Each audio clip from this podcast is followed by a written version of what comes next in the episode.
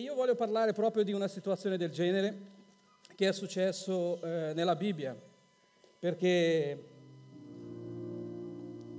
spesso, spesso noi vediamo le difficoltà eh, che le persone hanno in fare qualcosa. È una cosa pazzesca e quello che mi ha motivato molto questo è stato il fatto che i nostri ragazzi del gruppo Open quest'anno hanno preso loro l'iniziativa. Io non ho dato nessuna dritta perché stavo parlando con mia moglie. Io da un certo punto di vista arrivo un momento che non è che io non posso trascinare questa cosa da sola. Io devo vedere i frutti di cinque anni, il 14 di questo mese, cinque anni che noi siamo qui a Bergamo. Esatti. E allora, qual è la prospettiva? Quello che noi vorremmo essere fra i cinque anni. Io sto già vedendo e sognando che al decimo anno noi ci troveremo qui o in un altro posto, non so dove, e faremo il resoconto. E io non vedo una strada tornando indietro.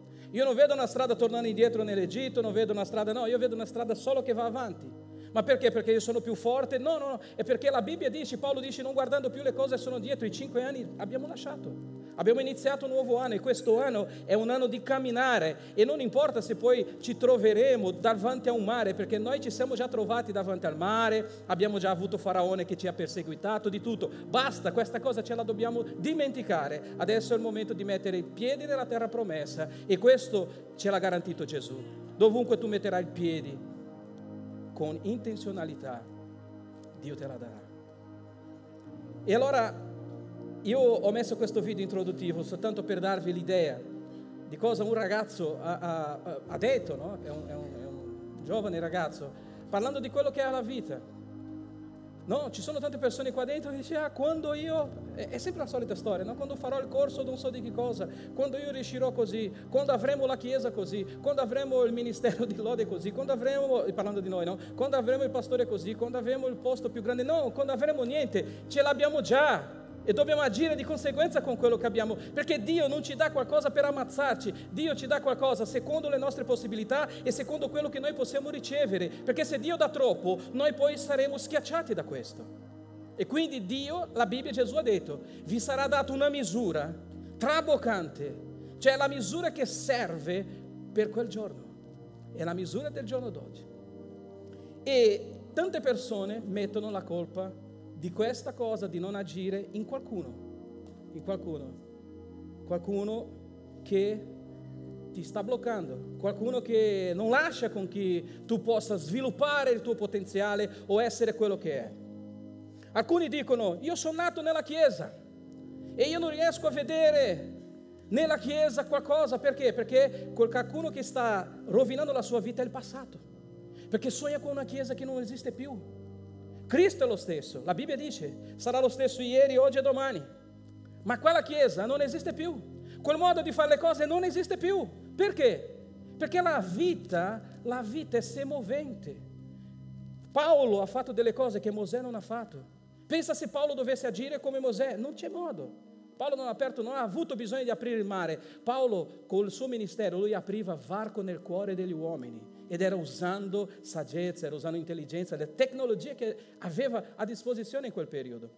E quindi bisogna scoprire e capire cos'è che fa con che noi diciamo io non posso, io non ce la faccio. Io vedo, ho degli amici e dopo un po' di tempo, anche credenti, dopo averli conosciuti, percepisco che i figli stanno diventando come i loro genitori ma non per il bene, perché sarebbe bello. Cioè, invece di dire, mio papà ha sbagliato, adesso vive una vita migliore, noi figli stanno ripetendo gli stessi errori dei genitori e diventando come loro invece di fare un upgrade, che sarebbe questo. Paolo dice di rinnovamento di mente, cioè bisogna rinnovarsi, bisogna essere meglio di quello che è già successo. I genitori si sono sacrificati affinché, o si sacrificano affinché i loro figli siano il meglio di loro, sia la versione migliore di loro. Gesù si è sacrificato affinché noi potessimo essere la versione migliore, la versione migliore, non di lui la versione migliore di quell'uomo che è caduto, di quell'Adamo che è caduto. Gesù ha detto no, è vero, un uomo è caduto, ma adesso io sono venuto per rialzare gli uomini. E c'è un testo nella Bibbia, se Marcos mi mette la, la Bibbia, in prima Samuele, capitolo 1, versetto 20, giusto? Sì, sì, prima Samuele, ok. E c'è scritto così, nel corso dell'anno Anna concepì e partorì un figlio, partorì un figlio, che si chiamò Samuele, perché disse, l'ho chiesto al Signore, l'ho chiesto al Signore, vai avanti Marco. E quell'uomo, Elcana, salì con tutta la sua famiglia per andare a offrire al Signore un sacrificio anno, a scegliere il suo, a sciogliere il suo voto. Batteria, ma, eh, Alex. A sciogliere il suo voto. Avanti, 22. Ma Anna non salì perché disse al suo marito, finché il bambino non sia divezzato, allora lo condurrò. Dammi il microfono e la batteria. Grazie. Il microfono è quello? Dammi quello. Ok.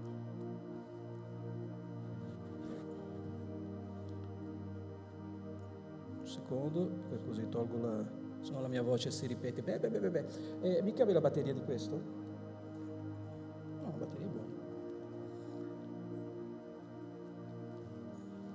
Allora, questa storia qui, no, no, lasciate, la, questa storia qui di Anna e Elcana e di Samuele è una storia pazzesca. Ogni volta che la leggo, ogni volta che io mi concentro in questa storia io rimango stupito da quello che il Signore può fare nella vita di un uomo o di una donna e da quanto è, siamo inescusabili, inescusabili quando parliamo di cose che eh, davvero, davvero non esistono, di situazioni che non possono veramente fare niente nella nostra vita e noi stiamo lì dicendo che, dicendo che Dio praticamente è colpevole, che la Chiesa, che il pastore, che Tizio, che Caio, che Simpronio, che chiunque sia colpevole di quello che sta, ci sta succedendo. E non è vero. Guardate la storia, vediamo un po'. Anna non salì perché disse a suo marito, io non salirò finché il bambino non sia divezzato, allora lo condurrò perché sia presentato davanti al Signore, come noi facciamo, e rimanga là per sempre. Solo fino qui.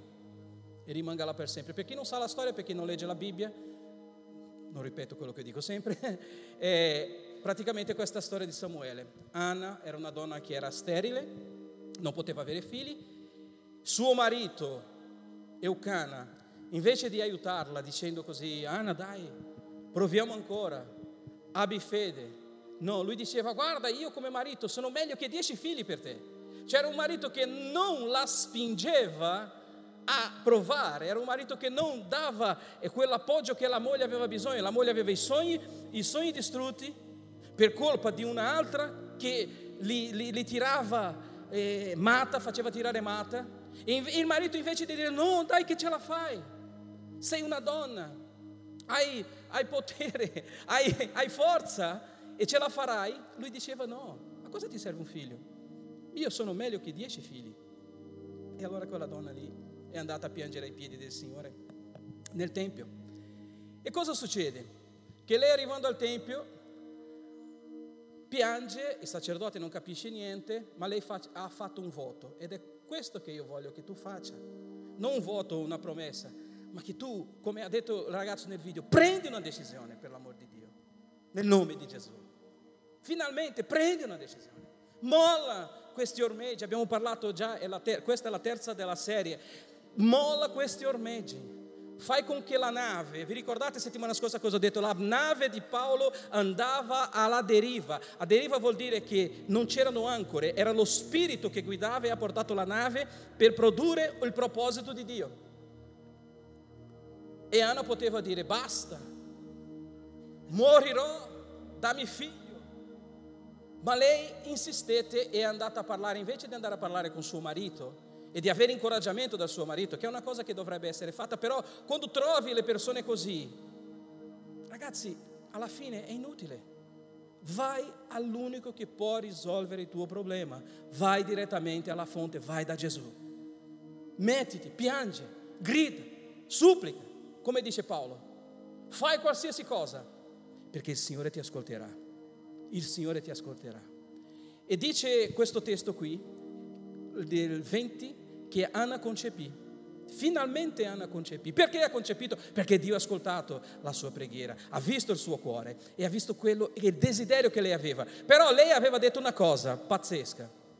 Lei aveva detto che quel figlio, siccome Dio gliel'aveva concesso, gliel'aveva dato, lei l'avrebbe consacrato completamente al Signore. E qui, da un punto di vista umano, inizia il problema. Qui inizia veramente la sofferenza, qui inizia veramente il, il caos nella vita di Anna, di suo figlio, della sua famiglia e la famiglia di un sacerdote. Perché? Perché noi dobbiamo stare attenti dove, dove, certo che Dio ha sempre un proposito, ma volevo fare questa, questa parentesi, dove noi mettiamo i nostri figli, dove noi portiamo i nostri tesori, in mano a chi può restare quello che noi abbiamo di più prezioso e in quel momento per Anna quello che lei aveva di più prezioso era suo figliolo Samuele perché era la risposta di Dio a una sua preghiera, era un sogno che lei aveva. E la Bibbia dice che Anna va nel Tempio nel periodo giusto, va dal sacerdote e dice guarda questo è il mio figlio, dopo che il bambino era cresciuto, dopo che era divezzato, non so se avete visto lì, dopo che il bambino era già grande, eh, poteva intendere e volere in un certo senso, l'ha portato al sacerdote e ha detto prendi cura del mio figlio. Ecco perché è una responsabilità pazzesca essere guida. Ecco perché Gesù ha detto non siate guide, non cercate tante guide, cercate Dio sopra ogni cosa. Perché? Perché quando Anna porta il suo figliolo al sacerdote, lei non sapeva in mano a chi stava mettendo suo figlio. Il sacerdote si chiamava Eli. E la cosa pazzesca è che Eli è il nome di Dio. Però ognuno sa che a quell'epoca ogni nome aveva un significato. Ed era il nome di Dio. Gesù quando è morto ha detto Eli, Eli, lama sabachthani. No? Vi ricordate? E il nome del sacerdote era Dio. Quindi quando noi vediamo una persona troppo, e, e, e, questo dava forse sicurezza ad Anna, dice guarda, il sacerdote si chiama Dio, è impossibile e lei porta suo figlio. E io immagino Samuele piccolino, dovendo essere istruito da quel, tipo, da, da quel sacerdote. E cosa aveva quel sacerdote di particolare?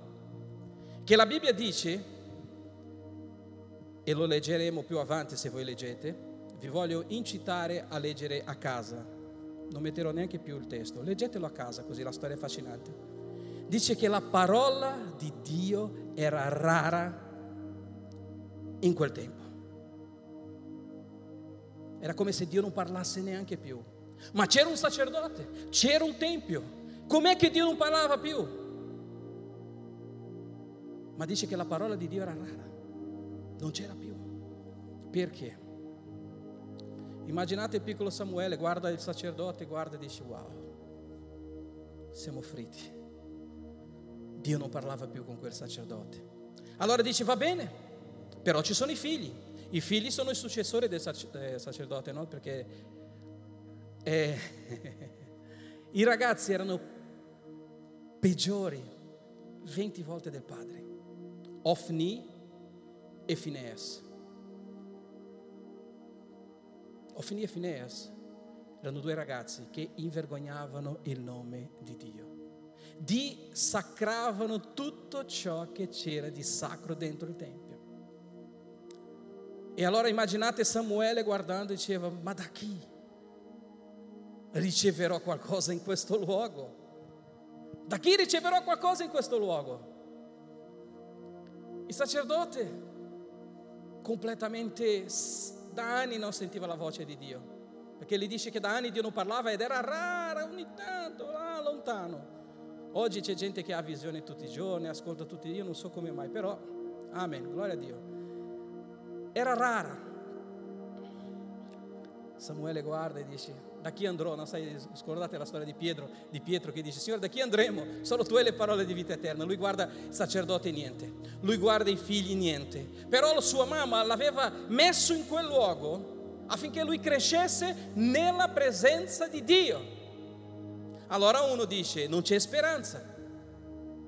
Ecco perché io ho pensato in questa storia, perché così io vorrei che a partire da oggi finissero le scuse di tutti quanti le scuse assolutamente, perché a volte è una vergogna ascoltare certe storie, a volte fa male ascoltare i commenti che alcuni e anche le azioni che alcuni fratelli fanno, non solo di qui, di altri posti, perché non puoi. Non è sensato se tu ti dichiari figlio di Dio, amante del Signore, leggi la sua parola, capisci lo Spirito Santo e ascolti la sua voce.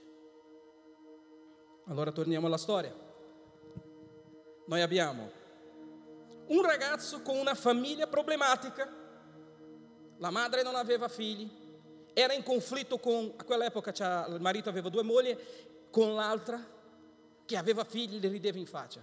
Quindi una madre sofferente, amareggiata, eh, umiliata, una zia che era il demonio in casa, un padre che era, non posso dire la parola, e adesso lui si trova da solo. Adesso lui non ha il padre vicino, non ha la madre, non ha nessuno vicino. Ma la Bibbia dice che anche se tuo padre e tua madre ti dovessero abbandonare, il Signore non ti abbandonerà mai. Lui sarà sempre con te dovunque ti trovi, anche in posti dove tu pensi che sia finita o che non ci sia possibilità. Questa è la parola di Dio. E lui si trova in questa situazione. Quindi famiglia distrutta, famiglia problematica sacerdote, adesso però lui cambia, no, ha cambiato posto, no, ha cambiato posto, vedi quelle persone no, che stanno cercando il posto perfetto, non esistono posti perfetti, esiste un Dio perfetto che agisce in persone imperfette e che trasforma persone che tu puoi pensare, io vedo trasformazione nelle persone che si pensano le peggiori, quelle Dio trasforma, quelle Dio agisce quelli che si pensano i minimi, quelli che dicono ma Dio non potrebbe neanche parlare con me, con quelli Dio parla. E adesso lui ha cambiato, ha cambiato ambiente, ha cambiato casa, ha cambiato luogo, ma non è andato in un luogo qualsiasi, è andato nel posto con la garanzia ISO 9003, non so adesso dov'è l'ISO, con la garanzia 100% che lui uscirebbe da lì. Ah, un credente perfetto, perché c'era un sacerdote perché c'erano i figli, di, i leviti, non è caso i figli dei sacerdoti, c'era tutto, c'era la presenza di Dio, non c'era la presenza di Dio, c'è scritto nella Bibbia che la parola era rara, Dio non parlava più, quel posto era un buco vuoto, però da fuori era il Tempio, ma non per colpa di Dio, era per colpa di chi doveva ascoltare la sua parola. E se noi non facciamo attenzione, fratelli e sorelle, passeremo del tempo leggendo la Bibbia. Un, un fratello ha fatto una battuta l'altro giorno che è stato fantastico. Lui ha detto, non è il fatto che tu sei in chiesa che tu diventi credente, perché se no una macchina che sta in garage poteva diventare anche un garage, no? E non, non diventa. Oppure una persona che rimane dentro un garage non può diventare una macchina, solo perché è dentro un garage. E quindi questo deve farci riflettere. Questo ragazzo è andato lì, ok. E adesso noi abbiamo una situazione dove c'è il momento, come ho detto prima, esiste il passato e esiste il futuro. Cosa vuoi essere nel futuro? E arriva il momento che Dio interviene. Dio non vedrà e non resterà silente, non resterà fermo vedendo la tua situazione. Se tu preghi, Dio non aspetterà che tu fai tutto quello che deve fare per parlare con le persone, perché se tu non ti muovi, se nessuno si muove e se noi aspettiamo tro- troppo tempo per diventare qualcosa, Dio ne alzerà altri. Dio si userà di persone improbabili, Dio si servirà di persone che non sono per fare la sua opera e questa è la cosa importante. Nessuno può pensare, ah, quando io sarò, quando io farò, no, è oggi il giorno di fare, eh, ma io non ho le ferramente, quelle che hai sono sufficienti, hai la voce, hai l'orecchio, hai l'occhio, ma non ho la, sag- la saggezza sufficiente. La Bibbia dice che chiunque vuole chiede saggezza a Dio e Dio te la darà. E quindi non ci sono scuse, non ci sono scuse. Perché noi a volte pensiamo, no, quando le cose funzioneranno così, la mia vita cambierà, allora noi facciamo quel famoso cosa che si chiamano progetti dimenticando che esiste un solo progetto e questo Dio ha già fatto nella tua vita prima della tua nascita. Lui ha dato un progetto, un compito nella tua vita dentro il grembo di tua madre. Come è successo con Giona settimana scorsa e con Paolo, qual era la differenza? Giona era un uomo che aveva un progetto perché Dio gli aveva dato un progetto di vita, gli aveva dato le ferramenta, aveva dato un ordine e aveva unto lui e dice vai e parla al popolo di Nive, tu sei il mio scelto per parlare. Invece Giona cosa ha fatto? Ha detto no, questa non è la voce di Dio, oppure è la voce di Dio ma io non voglio fare quello che Dio fa. Paolo invece era un uomo improbabile che ascoltando la voce di Dio si è fatto prendere a mazzate, a botte, ma non c'era manco una volta che lui disobbediva a Dio. E il risultato noi sappiamo. E adesso noi vediamo questo ragazzo. E cosa succede? C'è che un giorno, Dio che non rimane silente, una notte, no? Una notte, una voce arriva. Samuele, Samuele. Cosa fa il ragazzo? Chi lo sa? Vediamo qualcuno che ha letto la Bibbia negli ultimi 50 anni. Visitante, seja bem-vindo.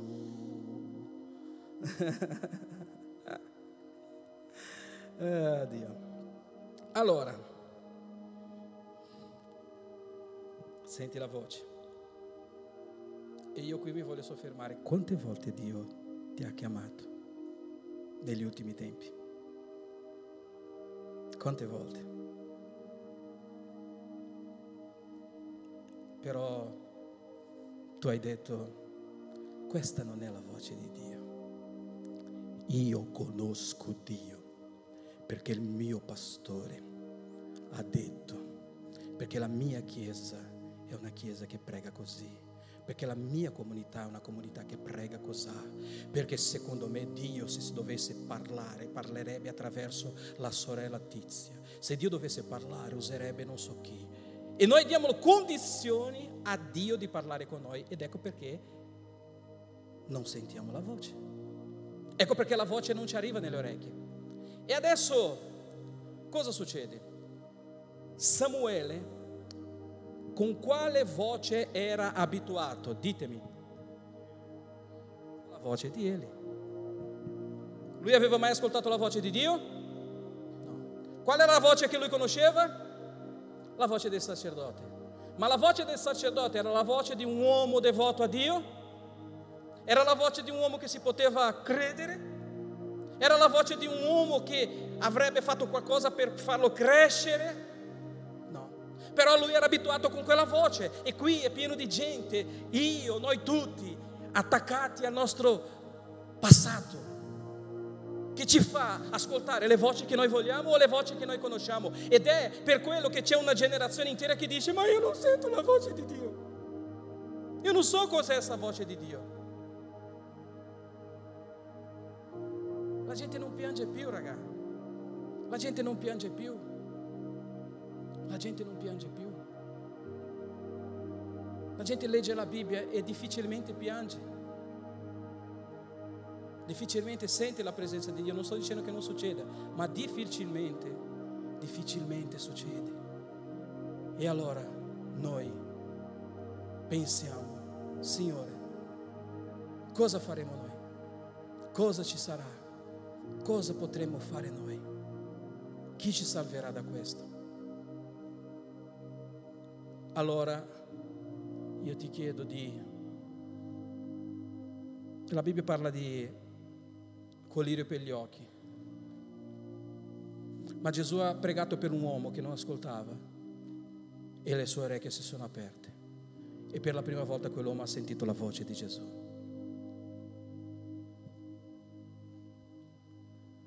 Dio non ci ha lasciato un film, Dio non ci ha lasciato una pietra. Dio non ci ha lasciato delle immagini. Dio ci ha lasciato una sola cosa, un libro.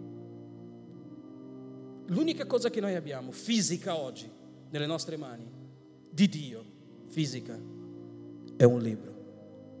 la Bibbia.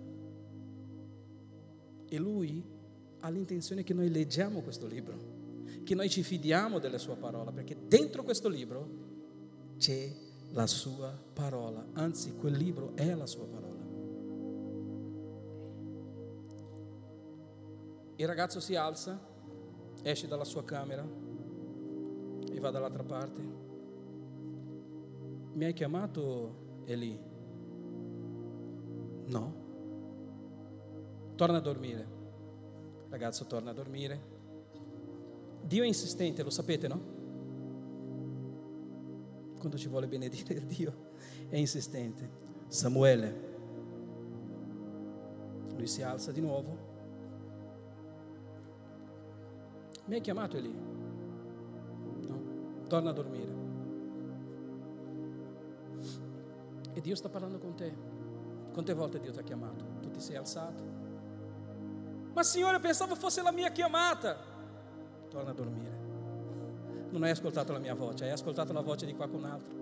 Tu stai vivendo seguendo la voce della chiacchiera di qualcuno che non legge più la Bibbia, magari, che non prega più a volte. Ma tu ti fidi più di quella persona che della parola di Dio. Ti fidi più dell'interpretazione di qualcuno che della parola di Dio e questo non esiste. E per la terza volta Dio, Samuele, Samuele non è due volte, lui va da Eli e succede che c'è speranza, la Bibbia dice c'è speranza per l'afflitto, anche l'albero caduto, morto, al profumo delle acque risorge. E penso che quello è stato un momento che finalmente Eli, dopo anni, ha capito che Dio era lì. E Dio, eh, Eli guarda Samuele e dice, senti, fai così. Quando ero piccolo, quando avevo intimità con Dio, Dio mi chiamava per il nome. Fai così, torna nella tua camera. Quando senti la voce, non venire a cercarmi. Dice così, Parla, Signore, che il tuo figliolo ascolta. E lui ritorna. E la voce dice, Samuele, Samuele. Lui subito, parla, Signore, che la, il tuo figliolo ascolta. E quello ha cambiato la vita di Samuele per sempre. Perché? Per la prima volta lui ha identificato la voce di Dio nella sua vita. Era, si era staccato del passato. Non era più la voce di Eli. È come la Bibbia dice, che Dio, che Gesù nella croce del Calvario ha trionfato e ci ha dato libero accesso al Padre. Adesso non c'è bisogno più di voci in mezzo, di, di, di doganieri, di persone che parlano in mezzo. Tu puoi parlare direttamente e ascoltare direttamente la voce di tuo Padre. E allora lui dice, parla Signore che tuo figlio ascolta. Wow. Il ragazzo l'ultima volta è entrato in quella camera come un ragazzo come Samuele, figlio di una famiglia incasinata, in mano di, un, eh, di una situazione incasinata. Ma l'ultima volta lui è entrato in quella camera come un bambino ed è uscito come un profeta di Dio. È uscito come un profeta. E lì sapeva che Dio era là. Dio invece di parlare con Eli che era il sacerdote, ha parlato con quel ragazzo e lì si sarà fatto delle domande, perché Dio non sta parlando con me? Sapete perché?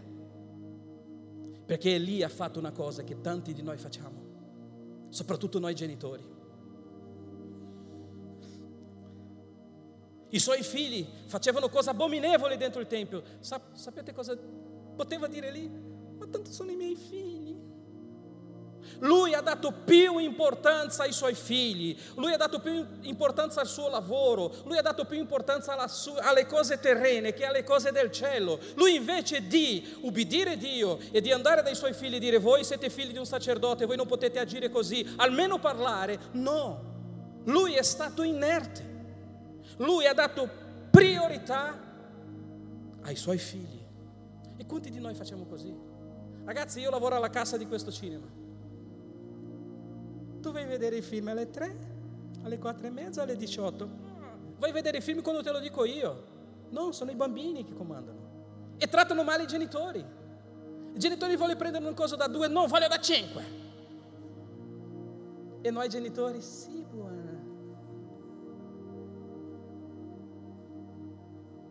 Però, sapete cosa è successo nella vita di Elino? Era grasso, cieco e con la cosa peggiore, non ascoltava più la voce di Dio. Ed è morto così. E quanti di noi moriamo grassi? Ah, io conosco tutta la Bibbia. Io so tutto di Dio. Ah, io sono nato nella fede. E ah, no, nessuno mi inganna. E poi si siede e cade e si rompe il collo. Il ragazzino è uscito da qua, adesso profeta, no, è uscito. E lui dall'altra parte, raccontami, raccontami che Dio, cosa Dio ti ha detto. Qualcuno di voi è mai successo nella vostra vita di parlare con un profeta di Dio veramente? Mm? Un profeta di Dio? Se non vi è mai capitato, chiedete a Dio di farvi inviare uno di quelli buoni. La parola di Dio è profeta. Tutto ciò che noi facciamo è profezia. Ma ci sono certe cose che quando Dio dice, le gambe tremano la schiena comincia a fare male. E queste sono cose che sono sparite nella nostra vita. Ma perché? Per colpa dei profeti? Non esistono più profeti? Certo che non esistono profeti. Lo Spirito Santo parla? Certo che lo Spirito Santo parla. Però c'è un problema. Affinché qualcuno parli, ci vuole qualcuno che ascolti. E se noi ascoltiamo tante voci, a volte Paolo e Gesù ha ripetuto questa cosa, ha detto, loro hanno le orecchie impedite da ascoltare e io non li parlerò. Perché? Perché le orecchie sono attente ad altre cose, attente ai saldi, attenti a tante altre cose, attento alla vita, alle storie, ma la voce di Dio no. E quando Dio parla, perché Dio non me l'ha detto. E Dio potrebbe dire, guarda, sono venuto una volta, due, tre, quattro. Tu non te ne sei neanche accorto. Sapete quando c'è un nostro amico insieme ad altri amici, tu passi vicino, dici ciao, come stai? E così rimane. Non ti, non ti guarda neanche, volevo dire un'altra parola. Non ti guarda neanche. Come ti senti? Non ti senti male quando vai a parlare con una persona e la persona fa finta che non ti conosce? Che passa vicino? E Samuele adesso va e dice, guarda lì, hmm, quello che ti devo dire non è una buona cosa. Tu volevi ascoltare la voce di Dio? Sì. Perché non hai voluto ascoltare la voce di Dio quando Lui aveva benedizioni per te? Perché non hai prestato attenzione alla voce di Dio quando Lui eh, ti insegnava e ti rimproverava e diceva Eli fai questo, Eli i tuoi figli, perché la gente veniva e parlava con Eli, guarda che i tuoi figli stanno facendo un disastro e Eli faceva finta di niente. E Samuele potrebbe aver detto così, e adesso vuoi ascoltare la voce di Dio? Sei sicuro? Proprio adesso è lì. E lui va e dice sì, e dimmi tutto quello che lui ti ha raccontato. E lui ha detto, guarda, voi morirete. Perché? Perché tu, sacerdote, non hai dato ascolto alla voce di Dio, non hai portato la voce di Dio alle persone, non hai, come c'è scritto in Malachia, perché il sacerdote era colui che portava la gente dal disastro, dal burrone a un sentiero sicuro, perché era la bocca di Dio per il popolo e tu e lì sei stato soltanto connivente con i tuoi figli. Il ragazzo è uscito, è entrato bambino, è uscito profeta. E questo, ragazzi miei, è soltanto per dire questo. È una cosa che ripeto tanto. Dio non ha bisogno di dipendenti. Come si chiama eh, quelle persone? Una volta quando sono arrivati in Italia si diceva posto fisso. Dio non ha bisogno di posti fissi.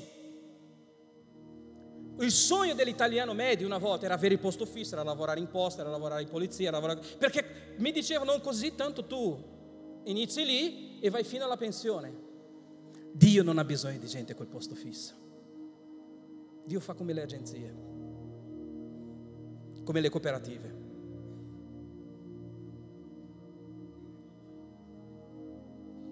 Non posso rinnovare il tuo contratto. Ma perché? Eh, guarda, ma come? Quello è meno qualificato di me, sì, però ha più voglia di lavorare. È così o non è così? E questa cosa è quello che sta succedendo. Quanta gente. Vi ricordate quella storia che il ragazzo ha detto che il posto più ricco del mondo è il cimitero? Noi possiamo trasformare anche una chiesa in un cimitero. Morti, vivi, che camminano. Ma questo non è la volontà di Dio. Questo non è il destino di Dio per la tua vita, non è il destino per la mia vita. È la volontà di Dio che noi abbiamo vita e vita in abbondanza, che noi diamo frutto e che il nostro frutto sia visto e che le persone crescano quando parlano con noi, che le nostre parole siano parole di incoraggiamento, non siano parole che buttano giù le persone, che quando le persone ci guardano non c'è bisogno di avere una Bibbia in mano e non c'è bisogno di dire che sono cristiani, loro capiranno che la parola di Dio è nella tua bocca, che Dio, la presenza sua è nella tua vita, è nella tua casa, è nella tua famiglia. Guarderanno la tua vita, sarà una vita piena di scompiglio, ma il Signore è sempre priorità per te. Tu non abbandonerai il Signore per niente, non lascerai il Signore, tutto sarà priorità. Verrai alla presenza di Dio anche trascinando un piede, ma tu vieni, perché tu sai che è più importante che tutto il resto, che Lui si prenderà cura del resto. L'anno scorso il nostro tema è, chi se lo ricorda? Cercate prima il regno di Dio. Purtroppo c'è gente che cerca prima il marito, c'è gente che cerca prima il figlio. Quando mio marito si convertirà, quando mio figlio si convertirà, quando mia moglie si convertirà, quando il pastore si convertirà, quando la chiesa si convertirà. Allora, no! Questo non succederà mai se io e te non prenderemo una posizione. Ho spiegato, ho raccontato un po' la mia testimonianza settimana scorsa, giusto? Chi c'era l'ha sentita. Per cui io posso parlare di questo, ma non per arroganza, per aver sofferto, ma aver creduto soprattutto in Dio e per aver avuto il miracolo che parla da sé in giro. Per questo Samuele va da Eli e gli dice, Eli, Eli. Adesso non è più Samuele, Samuele, adesso è Samuele che va e dice, Eli, Eli. ah, garoto. Ah, adesso ho qualcosa da dirti.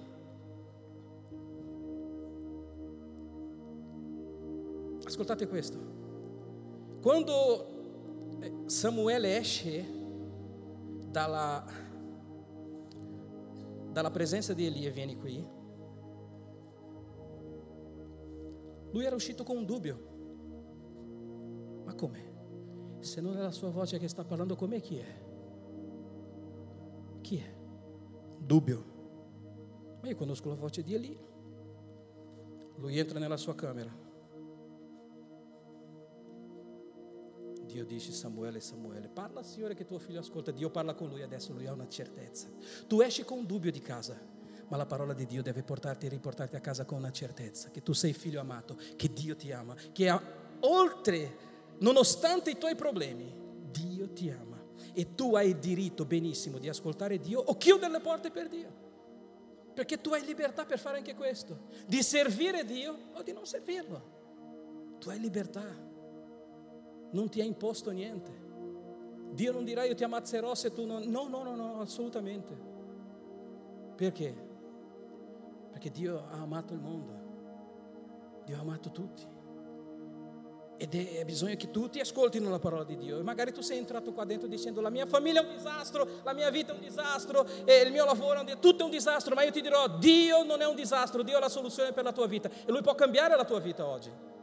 Anche se tu sei credente da 50 anni, da 60 anni, da 10 anni, da un giorno, da un mese, non sei credente, Dio può cambiare la tua vita e può trasformare te in un profeta, ma non solo in un profeta, perché Samuele aveva un dubbio, ascoltava una voce e non sapeva di chi era la voce, adesso lui ha una certezza, quella voce è la voce di Dio. Ed è quello che, quel luogo di intimità che noi dobbiamo trovare per ascoltare la voce di Dio e dire Dio ha parlato con me senza dubbio. E se tu non sei pratico, se tu non hai l'orecchio intonato, io ti dico, c'è un luogo dove tu puoi praticare questo. È in Matteo capitolo 6. Dice così, tu quando preghi, entra nella tua cameretta e prega tuo Dio. Manca qualcosa. Cosa c'è scritto? No. La parte più importante, raga. Oh, oh, Signore, ha speranza. Tu quando entri nella tua cameretta, chiudi la porta dietro di te. Sapete perché? C'è scritto o non c'è scritto chiudi la porta? Ma perché non vuoi che gli altri sentano la tua preghiera o le tue cose eh, private o pratiche? No, no, no, no. Perché là fuori c'è rumore. Ci sono i tuoi figli, c'è tua moglie, c'è tuo marito, ci sono tutti i problemi, ci sono le tue incertezze, ci sono tante voci. Allora dici chiudi questa porta. Io voglio tempo per me, dice Dio. È io e te. Non voglio nient'altro. Non venire da me con... No, no, no, no. Io e te. Intimità.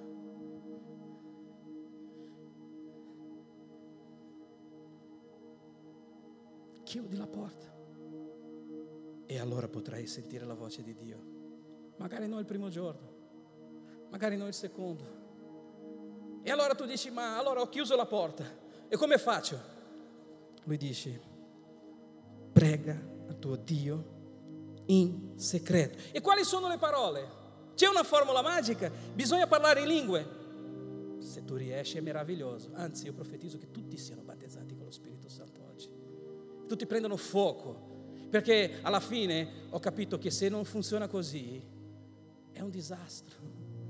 È meglio avere un sacco di gente pazza in giro che parla dell'amore di Gesù che un sacco di gente molto composta, intelligente che ha paura. No, non è, no. Allora è meglio perché Dio si è servito dei pazzi, si è servito delle cose piccole per confondere il mondo. Allora Signore battezza tutti con lo Spirito Santo, fa impazzire le persone, non aver più paura di parlare del tuo amore così perché sennò noi saremo fregati, resteremo come lì a ragionare. E lui dice, c'è una formula, vabbè, se, poi, se, se, se sei battezzato nello Spirito Santo, se non sei, chiedi al Signore. Io ti posso battezzare? No. La Chiesa ti può battezzare? No. C'è un uomo che mettendo la mano sulla tua testa ti può battezzare? No. Perché chi battezza è Lui, il battezzatore, dice la Bibbia. Noi possiamo pregare, possiamo insistere. Ma se non fosse questo caso, no. Se tu sei quel tipo di persona che bruci dentro, non è un peccato, No, quella persona che sente un fuoco dentro e fuori è così. È meglio una persona che sente un fuoco dentro e fuori è chiuso che un sacco di gente che urla fuori e dentro non sente niente. Preferisco, io almeno, è personale. E poi dice, prega al tuo padre, parla con lui, è tuo padre. Papà, papà, voglio la Play 4. Papà, papà, voglio la Play 5. Papà, papà, voglio l'iPhone 11. Papà, papà, voglio questo. Papà, papà, papà, papà. A un certo punto ti dirai, papà, parla con me, solo questo. Papà, voglio sentire la tua voce. Voglio un abbraccio tuo. E la Bibbia dice che ti sarà dato tutto quello che il tuo cuore ha desiderato. Ma la prima cosa è entrare in contatto e, e avere questo wifi 5G, no, 1000 giga, attaccato, senza disturbo, senza rumori esterni, senza problemi. Ah, ma non c'ho tempo. Eh, certo che non c'hai tempo. Certo che non hai tempo. No, figurati che non hai tempo. Però la cosa pazzesca è, noi non abbiamo tempo per fare mai niente. Io vedo, io, io faccio il calcolo di quello che vedo qui nel, nel mio lavoro. La eh, la gente, non ha tempo per, per gli amici così noi abbiamo fatto un festival cinque giorni sulla montagna, film di montagna. E c'era gente che entrava qui, si sedeva, arrivava alle sette e mezza e usciva a mezzanotte, seduta a vedere dei film. Perché? Perché quello gli interessava, era qualcosa che gli piaceva.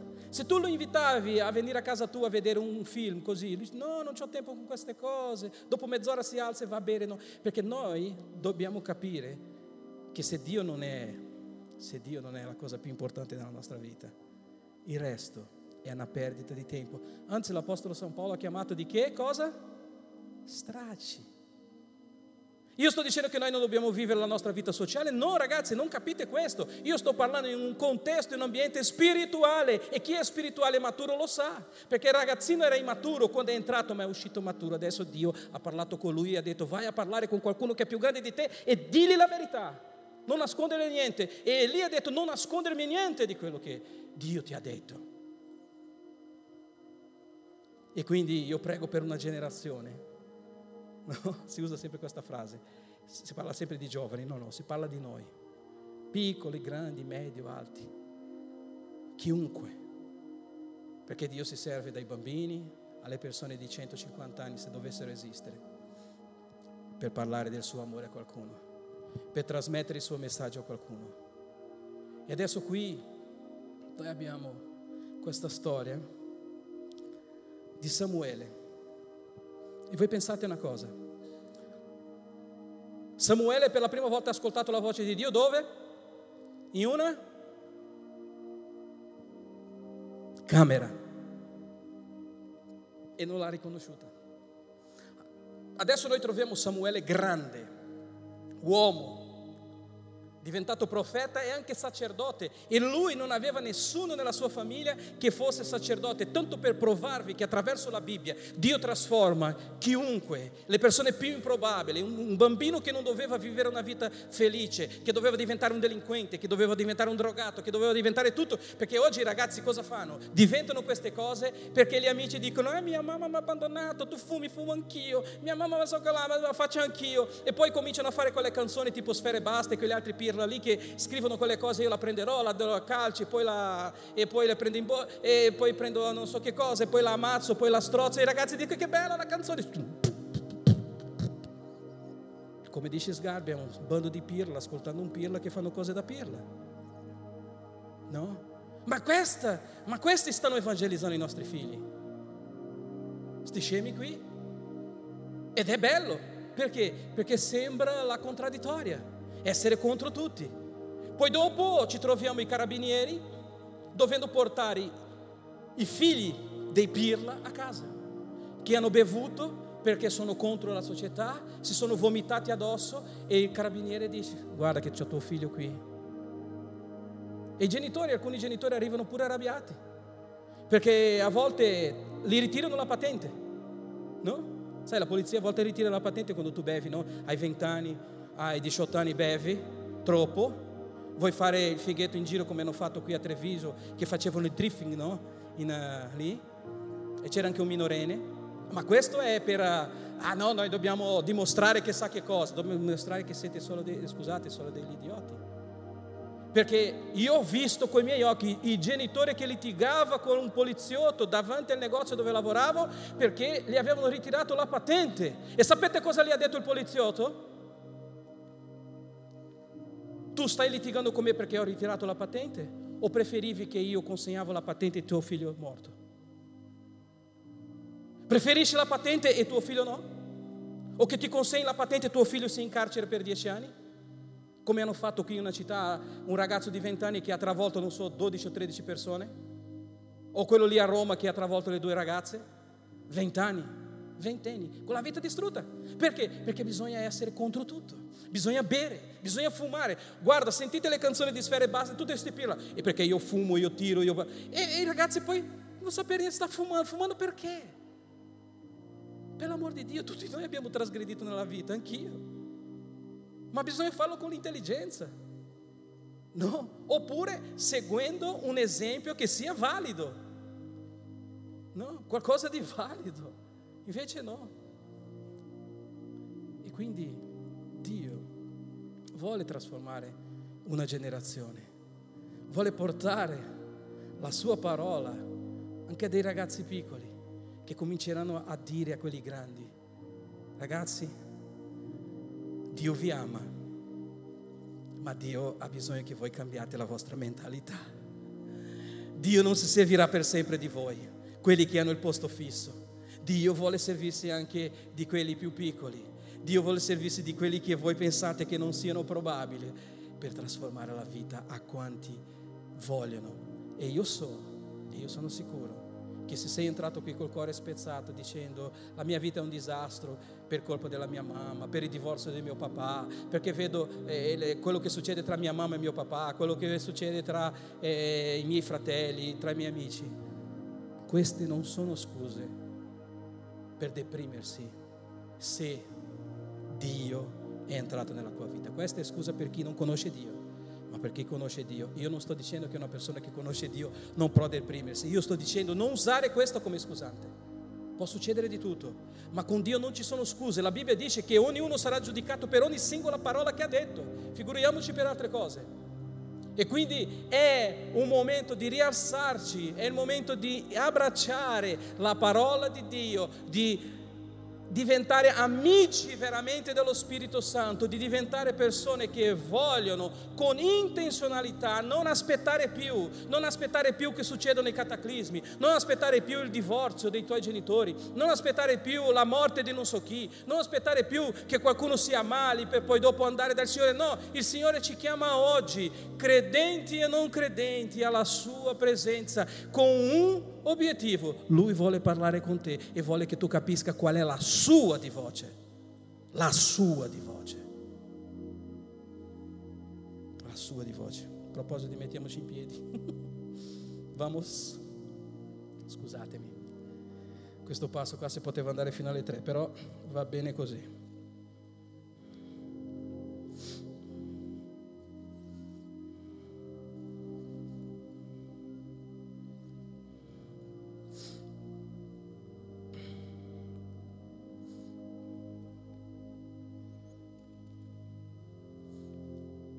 Quindi è chiaro? Famiglia problematica, un ragazzino che non doveva nascere. Quanti di noi hanno detto io non dovevo neanche nascere? Perché sono nato?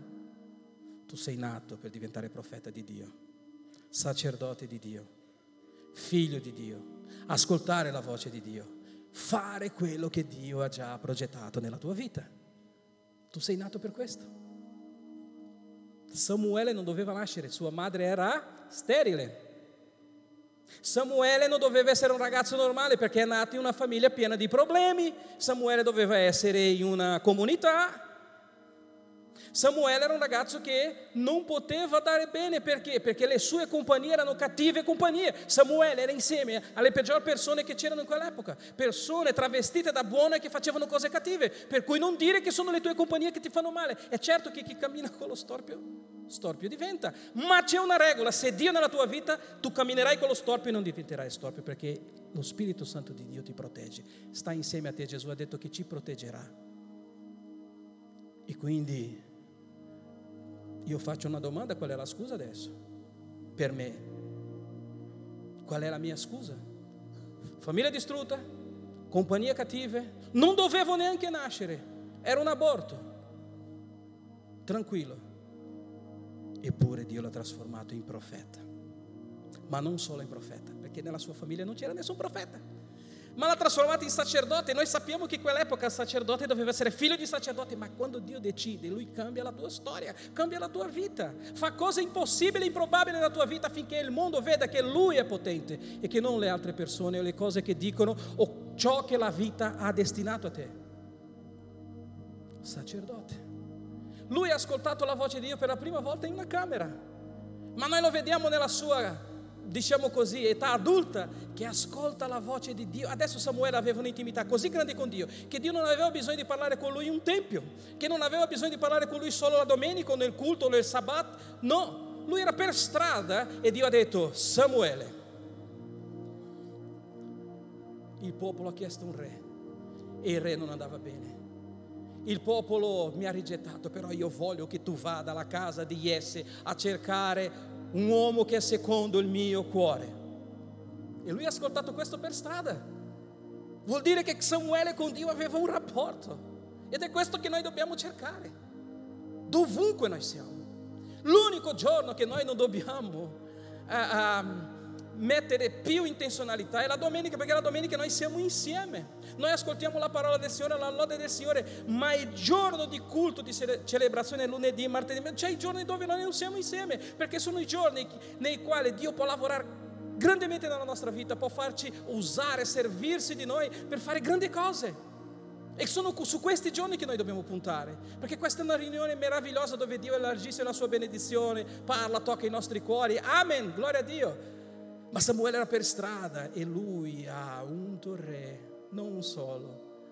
Lui è stato governatore, era la bocca di Dio. Prima di re, Dio parlava con Samuele, Samuele controllava il popolo perché ha trovato qualcuno con cuore e con un orecchio che aveva voglia di ascoltare la sua voce. E io voglio pregare per te oggi.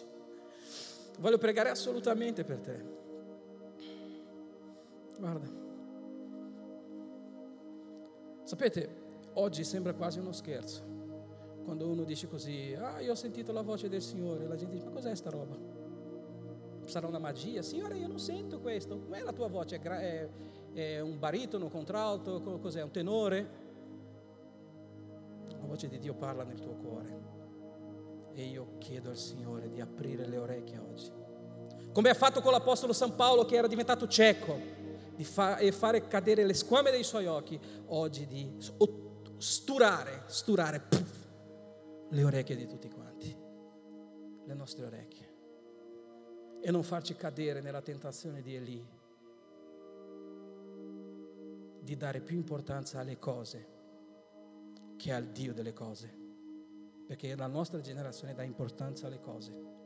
Qualsiasi cosa, e voi potete notare, non sto dicendo una bugia, è più importante di stare insieme, di celebrare il Signore. Qualsiasi cosa è più importante.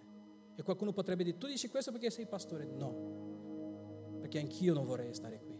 Perché io sono uscito di qua all'una e mezza di notte e mi sono svegliato alle sette per essere qui stamattina, ma perché mi piace, perché io amo questo non lo faccio per la gloria, anzi, chi se ne importa della gloria, la gloria è di Dio, la gloria sarà sempre sua, ma io lo faccio perché amo questa cosa, amo vedere le vostre facce, amo trovarvi, mi fa male non poter stare di più con tutti quanti, ma questo, fratelli e sorelle, come ha detto mia moglie, noi abbiamo bisogno.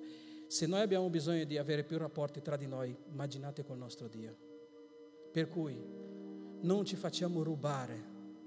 Come dice Paolo ai Colossesi, non ci facciamo derubare la nostra fede, il nostro Dio, perché il mondo ha tante cose da offrire e le ha offerte a Gesù. Ha detto guarda tutto questo se tutti in ginocchi. E pensate che Gesù era umano. Lui ha detto no, no, no, no io preferisco ubbidire al Padre perché so che il Padre è il padrone del mondo e Lui mi può dare tutto quello, ma io voglio prima obbedire a Lui. Che noi possiamo oggi uscire di qui con questa coscienza. Tu non sei un aborto, tu non sei un figlio non amato, tu non sei un figlio di una famiglia problematica, tu non sei un figlio di un gruppo di persone che ti rovinano la vita, tu non sei il risultato di questo. Anche se questo è successo nella tua vita, io ti sto dicendo di uscire dalla camera come bambino entrare nella camera come profeta, quello che ascolta la voce di Dio. E questo ti cambierà la vita, perché tu dirai sì, io sono stato abbandonato, ma poi dall'altra parte tu dirai, ma Dio ha detto che non mi abbandonerà, adesso non mi sento più da solo. Perché prima ero abbandonato magari dai miei genitori, da un parente, da chiunque, ma adesso mi sento una persona voluta bene. E questo cambierà tutto, amen?